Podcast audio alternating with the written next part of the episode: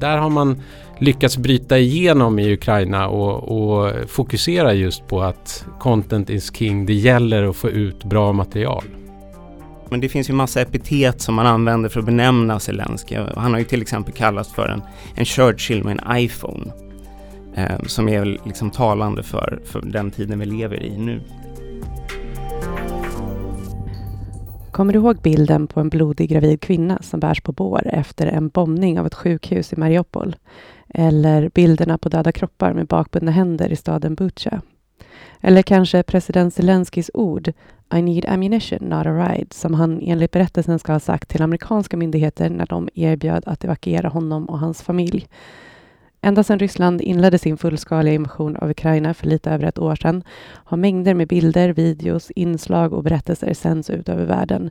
Och från ett västerländskt perspektiv har Ukrainas förmåga att kontrollera berättelsen om kriget varit oväntat framgångsrik. I det här avsnittet av Rapporterat ska vi därför prata om hur Ukraina har arbetat med strategisk kommunikation. Eh, och vi ska utgå ifrån rapporten Ukraines Information Front, eller Ukrainas informationsfront, som finns just nu att ladda ner på foi.se. Jag heter Kajsa Collin och med mig för att prata om det här så har jag rapportförfattarna Per-Erik Nilsson som är forskare här på FOI och docent vid Uppsala universitet. Hej hej! Ivar Ekman som är tidigare journalist och idag analytiker på FOI med inriktning just informations och kommunikationsfrågor. Hej! Och så har vi Anna Yngman som är ställföreträdande kommunikationsdirektör på Försvarsmakten. Hej hej! Anna, om vi börjar där, varför har det varit viktigt för Försvarsmakten att titta närmare på hur Ukraina har arbetat med kommunikation? Eh, först och främst är det viktigt för Försvarsmakten att ständigt utveckla våra förmågor eh, i förhållande till de omständigheterna som råder, bland annat i omvärlden. Rysslands eskalering med anfallskriget mot Ukraina i februari förra året blev ju en brytpunkt för svensk och europeisk säkerhet. Eh, Ryssland har ju visat att de med alla tillgängliga medel, även militär makt, eh, vill försöka ändra på gränserna i Europa. Och i krigföringen så har informationen varit närvarande hela tiden. Och Ukraina har varit, en, eh, de har varit väldigt framgångsrika i det här arbetet. Så utifrån det här och som ett led i våran förmågeutveckling så eh, inom skydd och verkan i informationsmiljön så initierade vi inom Försvarsmakten ganska tidigt den här studien eh, för att kunna följa hur informationskriget bedrivs. Eh, det här är den första rapporten och vi kommer att fortsätta följa den här pågående konflikten över tid. Ehm, jag nämner några exempel av de här berättelserna och bilderna som har spridits. Det är ju en, en mängd material. Har du själv någon, eh, någon eh, särskilt minne eller någonting som du själv har noterat? Ja, det finns ju väldigt många, bland annat det här som du nämnde, det är ju väldigt klassiskt. Men jag brukar oftast slås av skeenden och mönster. Att man hittar den röda tråden för en bild eller en eh, verklighet formas ju inte av ett enda inslag utan av en serie. Men ska jag nämna någonting så är det nog eh, en rekryteringsfilm som togs fram av Ukraina redan 2014. Men den fick eh, viral spridning igen då 2022. Och den visar det ukrainska försvaret, den visar människorna bakom, hur de är en del av samhället. Och slutorden är Ingen av oss föddes för krig, men vi är alla här för att försvara vår frihet. Det är en väldigt stark film. Pelle och Ivar, ni har ju varit på plats också i Ukraina när ni har gjort det här. Har ni själva någon bild som ni minns? Eh, ja, eh, jag har självklart en massa bilder och relaterat till vår forskning också. Eh, men det jag tänker kanske främst på det är eh, själva hanteringen och styrningen av kommunikation. För som du säger så var vi ju på plats eh, för fältarbete och vi var där en Eh, i oktober. Eh, och eh, det var precis när Ryssland började sin våg av, av strategiska bombningar mot civila mål och även en del infrastruktur. Ehm, och vi satt och åt frukost eh, måndagen den 10 oktober och kryssningsrobotar slog ner väldigt nära vårt hotell. Så att vi eh, fick eh, springa ner eh, till skyddsrummet och när vi satt där nere så kunde vi i ganska så här god liksom, detalj, det var väldigt mycket information på sociala medier om vad som hände och var robotar slog ner och så vidare. Eh, dagen efter däremot, då var det väldigt eh, tyst i sociala medier. Det var mer bara övergripande rapportering. Och det hade att göra med att ukrainska myndigheter hade gått ut och uppmanat befolkningen att inte rapportera så detaljerat som man gjorde. För det hjälpte ju inte bara att informera ukrainare utan även angriparen. Så det, det är en sån bild som är väldigt tydlig för mig just hur det här hanteringen av information kan ske på ett väldigt snabbt och effektivt sätt. Ivar? Ja, alltså vi har ju ägnat månader åt och förutom att intervjua en massa människor om det här och dyka ner i allt det material som kommer ut från det här kriget och då framförallt från den ukrainska sidan. Eh, och eh, en sak som vi skriver om i rapporten, eh, en, ett sånt här material som jag bara inte kan få ur huvudet är eh, en, eh, ett klipp, en kortfilm som fick jättespridning bara ett par timmar efter att eh, Kerczbron hade sprängts i luften i oktober förra året. Eh, och det här är ett gäng människor på, i vad som verkar vara en pub eh, som sjunger jublande. Eh, och det är lite svårt att höra precis vad de sjunger men det är, den har en bildtext den här filmen. Eh, och då hör man också att de sjunger Kirch Bridge on fire, Your defense is terrified. Och så är det liksom en, en sång som de repeterar. Eh, och den där fick enorm spridning, miljontals visningar. Den kom bara ja, några få timmar efter att eh, bomberna hade sprängts. Men om man börjar titta lite närmare på det här så går det att hitta att originalfilmen inte alls är Ukraina-supporters utan supporters till eh, Wigan, ett brittiskt fotbollslag som sjunger inte om en bro utan om sin favoritanfallare som heter Will Grigg.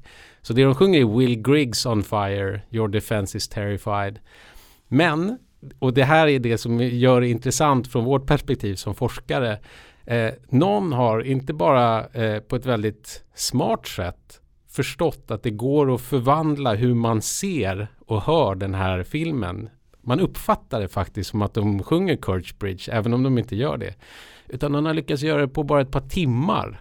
Eh, koppla ihop de här, det här materialet med den här händelsen på ett sätt som får just enormt genomslag i sociala medier som de funkar idag. Det gäller att det är bra. Det här är bra, det är starkt, det är kopplat till någonting som väcker känslor eh, och spridningen blev enorm. Så att det där är för mig en sån sak som jag fortfarande ibland klickar mig in på och tittar och tänker jag tycker fortfarande att de sjunger Courage Bridge och inte Will Griggs. Men eh, det är imponerande.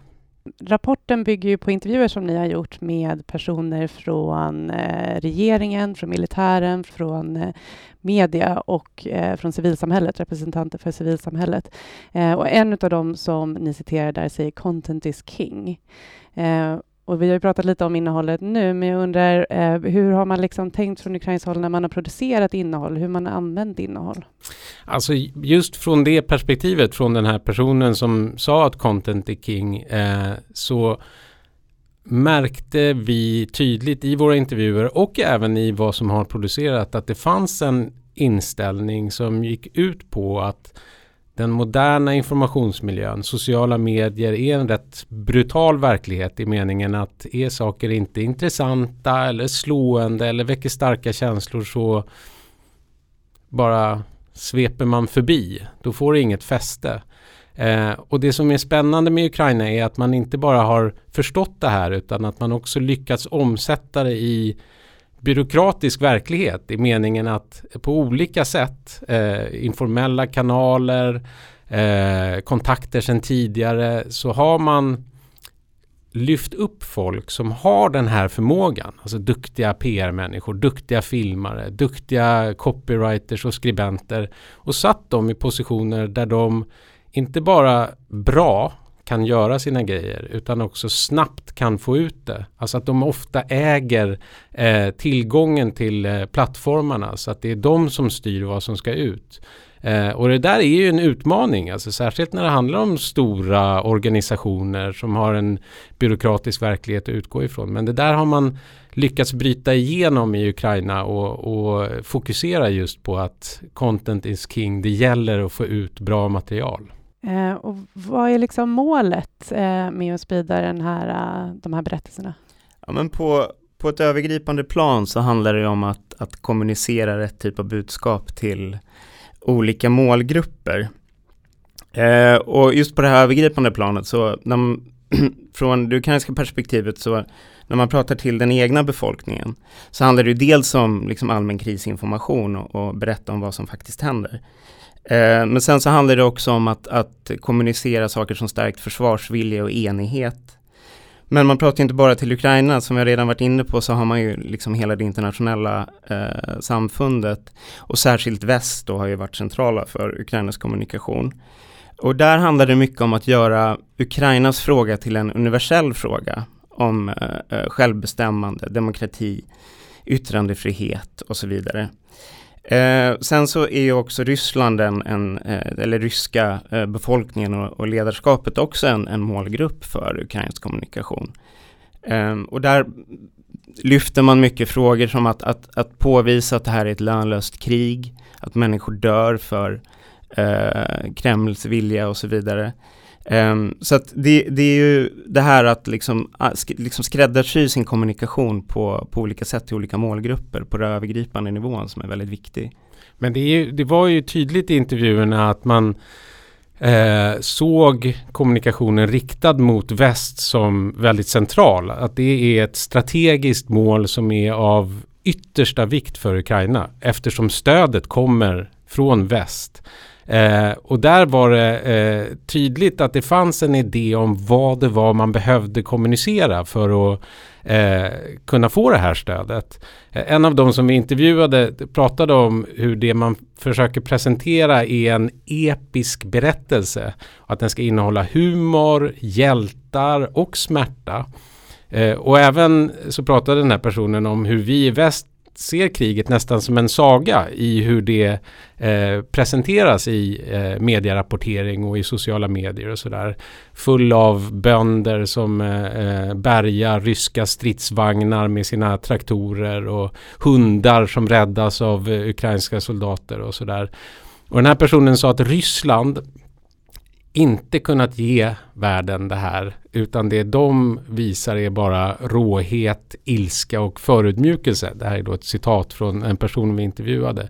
Men det finns helt tydligt en, en medvetenhet om att hur man presenterar kriget, vad som händer, framgångar, motgångar. Att det har väldigt stor bäring på de övergripande strategiska målen som finns i det här försvarskriget när det gäller Ukrainas fortlevnad som nation och sådär. Så att det här är någonting som eh, inte bara är något man förstår utan någonting som man också prioriterat i ganska hög eh, utsträckning. Ni har valt att titta på kommunikation från fyra olika källor kan man säga, eller perspektiv, bland annat ukrainska regeringens kommunikation, eh, sen militärens, eh, nyhetsmedia och civilsamhället. Varför har ni delat upp det på det sättet? Ja, men när vi började och studera det här lite mer ingående så blev det snabbt tydligt för oss att eh, det här rör mer än till exempel bara Zelensky. Eh, det handlar om hela samhället. Zelensky har ju varit självklart en, en viktig och central spelare i det här. Eh, men bara genom att spendera lite tid och, och studera här på distans så, så, blev det just den här typen av material som dök upp, den här atypiska kommunikationen eh, gjorde att, att vi ville få en djupare förståelse. Och sen så eh, i samband med, med våra intervjuer så blev det också väldigt tydligt att som sagt det rör hela samhället. Det rör det politiska, det militära ledarskapet, det rör civilsamhället, det rör nyhetsmedier. Um, och sen så att, att det här upplägget också uh, som vi liksom diskuterade mycket hur vi skulle liksom, uh, få ihop våra intervjuer och presentera dem på ett pedagogiskt sätt.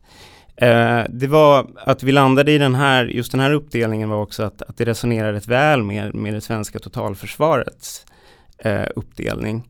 Eh, så vi, det var ju en, en, blandning av pedagogik och sen så hur materialet föll ut när vi analyserade det. Och sen också när man kom eh, djupare in i förståelsen så var det ju också uppenbart att inte bara att det var nödvändigt att titta på alla de här olika delarna eh, utan också hur spännande det var med hur mycket de interagerar med varandra. Alltså hur stor roll civilsamhället spelar i statens kommunikativa verksamhet eh, och hur mycket eh, de här olika delarna interagerar och samverkar med varandra och att det just får väldigt konkreta effekter i eh, meningen hur ser kommunikationen ut? Vad väljer man att trycka på för några narrativ och sådär.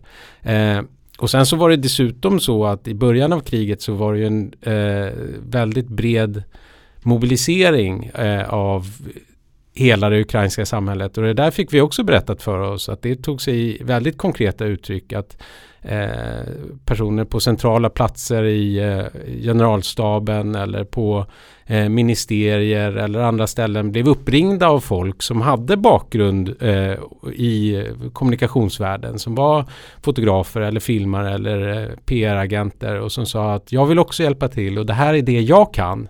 Eh, och då blev de tvungna och ville ta hand om det här. Det var en utmaning förstås men, men det var också en, en, en tydlig bild av hur de här liksom gränserna som man jobbar med i fredstid. Att en, en liten låda sitter och jobbar med sitt och en annan sitter och jobbar med eh, något annat. Att de gränserna inte riktigt går eller bör hållas så tydliga när det väl blir eh, allmän mobilisering för att kämpa för ett lands överlevnad.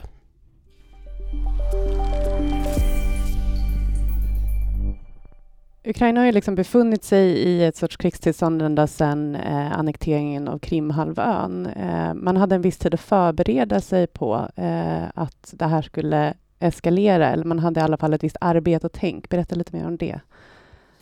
Alltså det, det, har ju skett på många olika plan. Eh, dels helt formellt. Man har tagit fram informationssäkerhetsdoktriner. Man har upprättat flera olika eh, nya eh, institutioner inom staten. Eh, det har också varit, alltså i, till bakgrundshistorien så hör jag att det som hände 2014 var inte bara eh, att det utbröt ett eh, krig i östra Ukraina och att Krim annekterades utan det var ju också en revolution eh, 2013-2014 som eh, mobiliserade en massa krafter i samhället och liksom stöpte om eh, stora delar av eh, det ukrainska samhället. Där det kom just en rad civilsamhällesorganisationer som eh, började dels jobba med att reformera Ukraina men också med att övervaka rysk desinformation och eh, göra sånt som hos en mera mogen stat kanske skulle ske inom staten. Eh, och alla de här olika eh, initiativen, både på statlig nivå, ute i samhället, i militären, eh, har på många sätt förberett Ukraina och, och gjort eh, att man har en, en eh, förståelse för vad det är för någon slags eh, kamp som behöver utkämpas. Men sen så är det ju samtidigt så, det var tydligt för oss att, att eh, när väl kriget bröt ut och när det bröt ut på det här breda och brutala sättet som det gjorde så, så var man ändå tvungen att improvisera mycket. Ja, nej men absolut. Uh, och en viktig aspekt där som också betonas när vi pratar med, med folk inom uh, försvarsministeriet och försvarsmakten. Men det är just det här att, att man har utvecklat också sina förmågor under ett pågående krig. Uh, som har varit i mindre skala men sen som ju blev då fullskaligt här i 2022. Um, men det ger ju också en, en, en, ganska speciell situation när man liksom hela tiden tvingas sätta sina förmågor i, i en, en liksom ganska konkret, skarp kontext.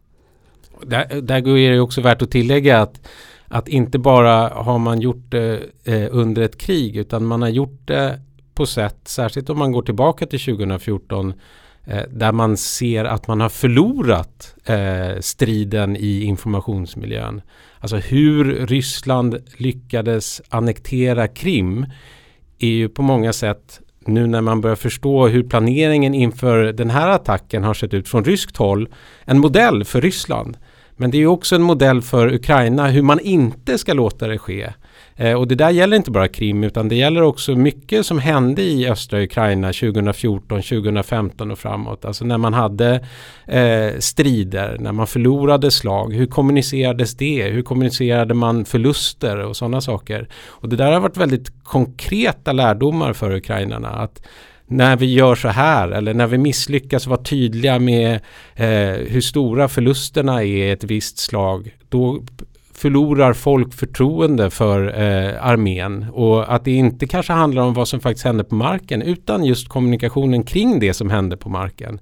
Och de där lärdomarna har man väldigt tydligt tagit med sig fram tills nu. Eh, alltså ett exempel är ju det här numera eh, väldigt väl spridda kommunikationen kring ryska förluster som ukrainarna eh, ägnar sig åt dagligen.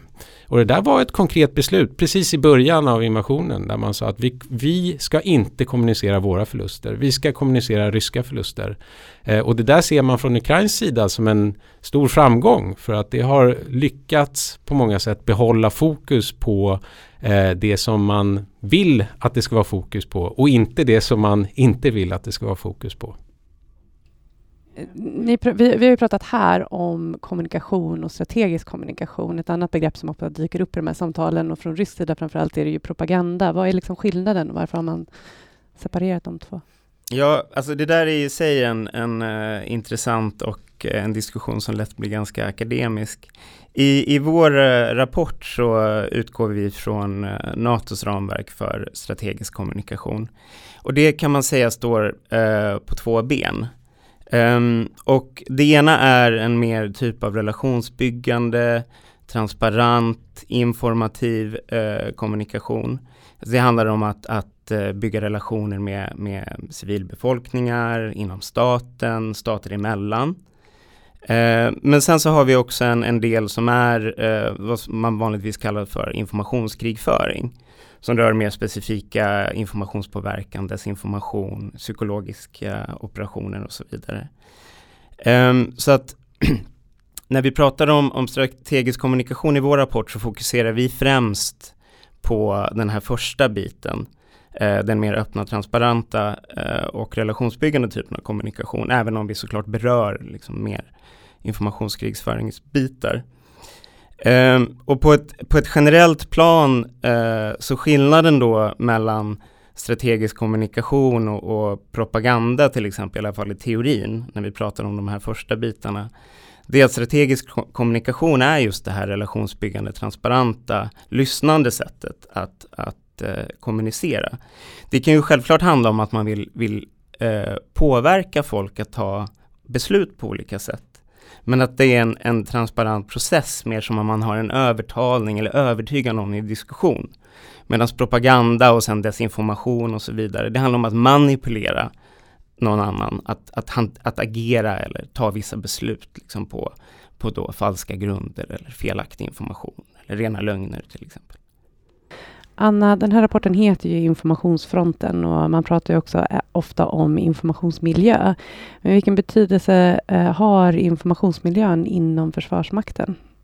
Informationsmiljön är eh, enormt viktig för Försvarsmakten och den är ju eh, en naturlig del i den moderna krigföringen kan man ju säga. Och den är global, det är ett högt tempo, både när det gäller förlopp i informationsmiljön men även när det gäller utvecklingen både av metoder och av teknik.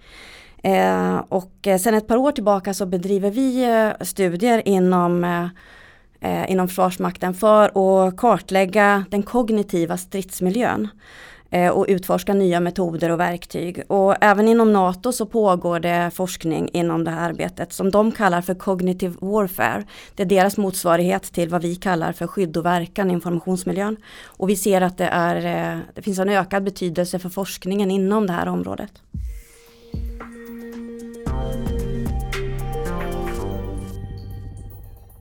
Jag ville fånga upp en grej, därför att Ivar, du pratade och vi har nämnt eh, president Zelensky ganska mycket under det här samtalet och han har ju själv en, en bakgrund som komiker och är väldigt eh, medievan. Hur mycket har det spelat in på hur mycket framförallt ukrainska staten eller regeringen har använt honom i sin kommunikation? Det faktum att Zelensky stannar kvar, det har ju varit väldigt, väldigt avgörande. Ehm, och Eh, men det ska väl också sättas i relation till liksom den bakgrunden eh, han har och då dels såklart som komiker men, men, som just president. Alltså han hade ganska låga förtroendesiffror eh, inför eh, den här invasionen. Eh, han hade också eh, ett rykte om sig att inte vara en särskilt slipad kommunikatör eh, och diplomat särskilt. Där han, det var flera eh, tillfällen där Eh, det uppmärksammades eh, mindre skandaler hur han hanterade vissa frågor, särskilt relationen till Ryssland. Så, så mot den bakgrunden så är det också väldigt intressant just att se hur Zelensky har, eh, vad ska man säga, liksom blommat ut under den här eh, invasionen som en, en väldigt kompetent, alltså kommunikatör självklart, men som framstår som en, en, en väldigt stark ledare också. Och det där det pratar vi om i rapporten också tydligt, men det finns ju massa epitet som man använder för att benämna Zelensky. Han har ju till exempel kallats för en, en Churchill med en iPhone, eh, som är liksom talande för, för den tiden vi lever i nu. Ja, men det är ju, det är ju tydligt eh, när Zelensky någonstans klev ur den här eh, kanske då lite för stora presidentkostymen eh, och satte på sig en grön t-shirt och verkligen började använda sig av de här moderna kommunikationsmetoderna. Man tittar på eh, filmerna och eh, även talen men om vi håller oss till, till det som sprids i eh, sociala medier och sådär så är de ju otroligt skickligt gjorda. Det är tydligt att det här är en person som vet hur man förhåller sig till kameran. Det är tydligt att han har människor runt omkring sig som vet hur eh, all den här utrustningen används på bästa sätt. Hur man, det finns någon film som eh, visar hur han går och eh, filmar sig själv och talar till kameran där precis i början av kriget. Eh, och sen lägger ner den och då går det eh, sömlöst över till en kamera som står monterad framför eh, det här skrivbordet han sätter sig vid. Eh, och det är ju väldigt effektivt, effektiv kommunikation. Och det, man kan väl ana just där att det i den här eh, balansen mellan att vara statsmannamässig under fredstid och då inte eh, försöka undvika att vara en eh, filmmakare och komiker utan fylla rollen som president. Att just de gränserna, om man pratar om sådana här gränser, löses upp lite. Och det här handlar bara om en sak, det handlar om att få ut budskap så effektivt som möjligt de kör med alla de metoder som de har eh, och som de behärskar eftersom flera runt om honom också har sin bakgrund i tv och film och sådär. Eh, och då blev det någonting som, som var i modern tid nära unikt om man jämför med hur politiska ledare i eh, eh normala eh, situationer kommunicerar. Och jag menar det är bara om man tar kontrasten mellan, mellan hur kommunikationen som kommer med Putin eh, hur den ser ut jämfört med hur det som, som kommer kring Zelensky ser ut så är ju den kontrasten enorm. På vilket sätt skiljer sig Ukrainas sätt att kommunicera mot den ryska statens sätt att kommunicera? Om du kan utveckla det lite? Alltså, jag menar, nu har inte vi studerat eh, Ryssland på det sättet. Den här rapporten handlar om Ukraina men, men som en allmän mediekonsument så är ju liksom de här eh, bilderna och nyhetsklippen av eh, eh, Vladimir Putin som sitter vid sina enorma skrivbord och eh, stelt talar in till kameran eh, jämfört med Zelenskyjs sådana här selfiefilmer och eh, mycket mera eh, informella eh, miljöer som han eh, rör sig i och pratar ifrån och hur han förhåller sig till folk han träffar på gatan och eh, sådär de kontrasterna är ju väldigt tydliga. Eh, det är ju någonting som eh, vi mycket väl skulle kunna göra en specifik studie om eh, framåt. Ja, och en, en väldigt viktig och kopplad aspekt till det där också, det är ju alltså, vilka grunder man har för den typen av kommunikation man gör. Ukraina utkämpar ju ett, ett rättfärdigt krig, ett försvarskrig. Eh, ett krig som är, är, de har internationell rätt på sin sida. Eh, det blir också lättare att, att bygga empati eh, och den typen av kommunikation kring de här bitarna. Sen också för, för, att knyta an till det här vi pratar om hela samhället och som Ivar pratade om det här med hur, hur de här olika delarna i, i, i eh, statsapparaten och samhället och så eh, flyter in i varann. Eh, så pratar vi mycket här i, och betonar det i rapporten att det, det, det, handlar om en ganska heterogen liksom, kommunikationsmodell om man ser från ett strategiskt kommunikativt perspektiv. Um, och det i sin tur kan man tänka tillbaka på, på ukrainsk folksång uh, där man har ett sätt att, att sjunga där du har en ledande röst som, som för melodin framåt men som backas upp av en hel orkester. Men den orkestern är eh, självspelande, självsjungande. Så det är ingen som bestämmer egentligen vad de ska sjunga utan det är den här liksom heterogena eh, ensemblen då tillsammans som för budskapet framåt eller sången framåt i det här fallet. Då. Och det där är väl väldigt tydligt just i den liksom eh, mångfalden och den eh, kreativiteten som, som vi ser i, i, kommunikationen som just får det här genomslaget det har haft. Liksom. Och den ser vi ju inte riktigt i, i, eh, i det ryska, även om vi inte vi det specifikt för den här studien. Um, I en krigssituation så har ju militären en ganska stor makt i vilken typ av kommunikation och vilket, um, hur tillgänglig informationen blir och vilka som får sprida den och så här. Hur har man inom militären arbetat kommunikativt?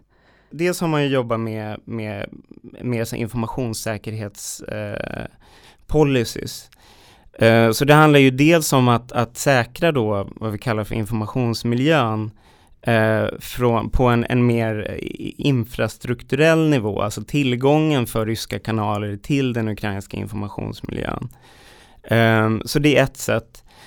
Eh, sen så har det just specifikt för militären handlar det mycket om alltså operationssäkerhet. Eh, ska man meddela Eh, för hela befolkningen och då hela världen när man gör truppförflyttningar och så vidare Eh, nej, och då ligger det liksom vissa tidsembargon på vilka typer av, av eh, nyheter som ska rapporteras och inte.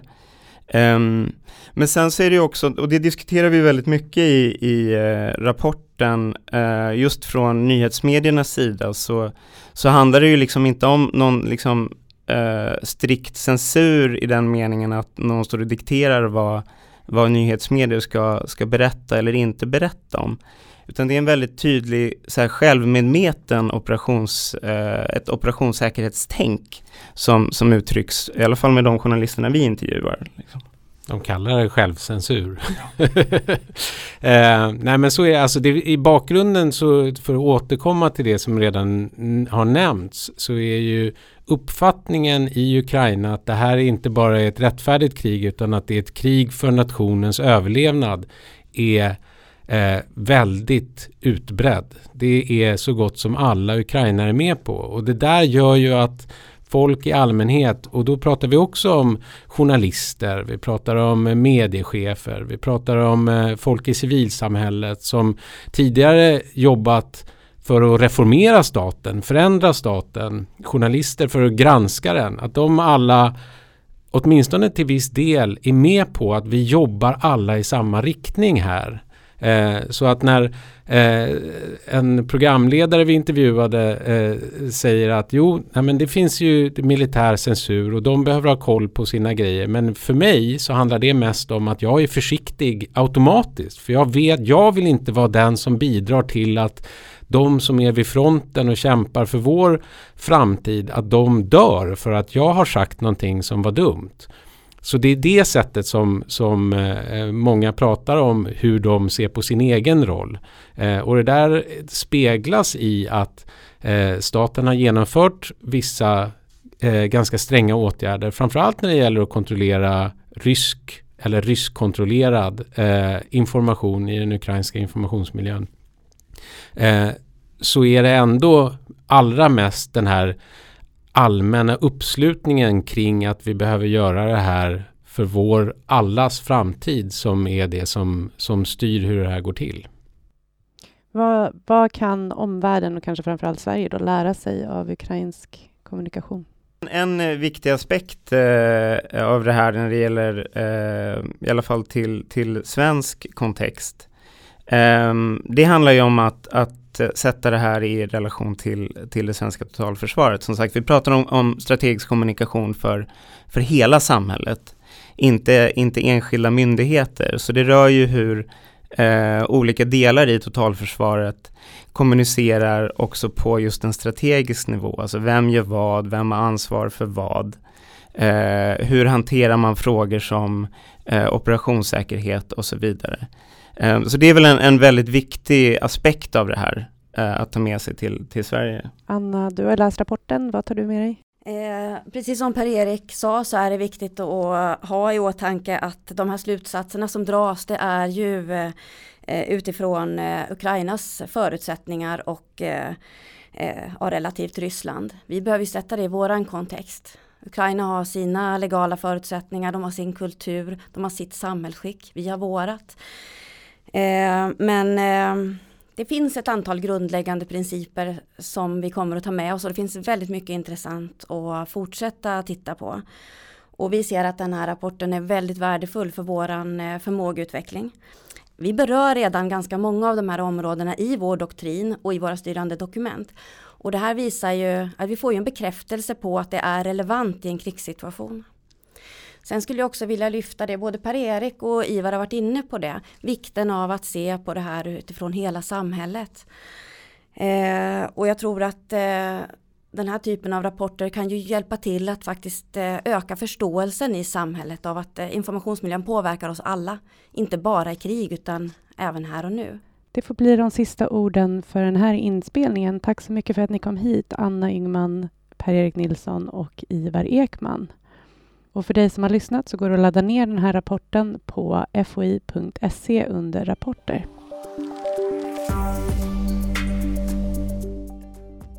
Du har lyssnat på Rapporterat, en podd som produceras av Totalförsvarets forskningsinstitut med mig, Kajsa Collin. Och I poddredaktionen ingår också Maria Hugosson Bygge, Albert Hager Bernats och Madeleine Filander.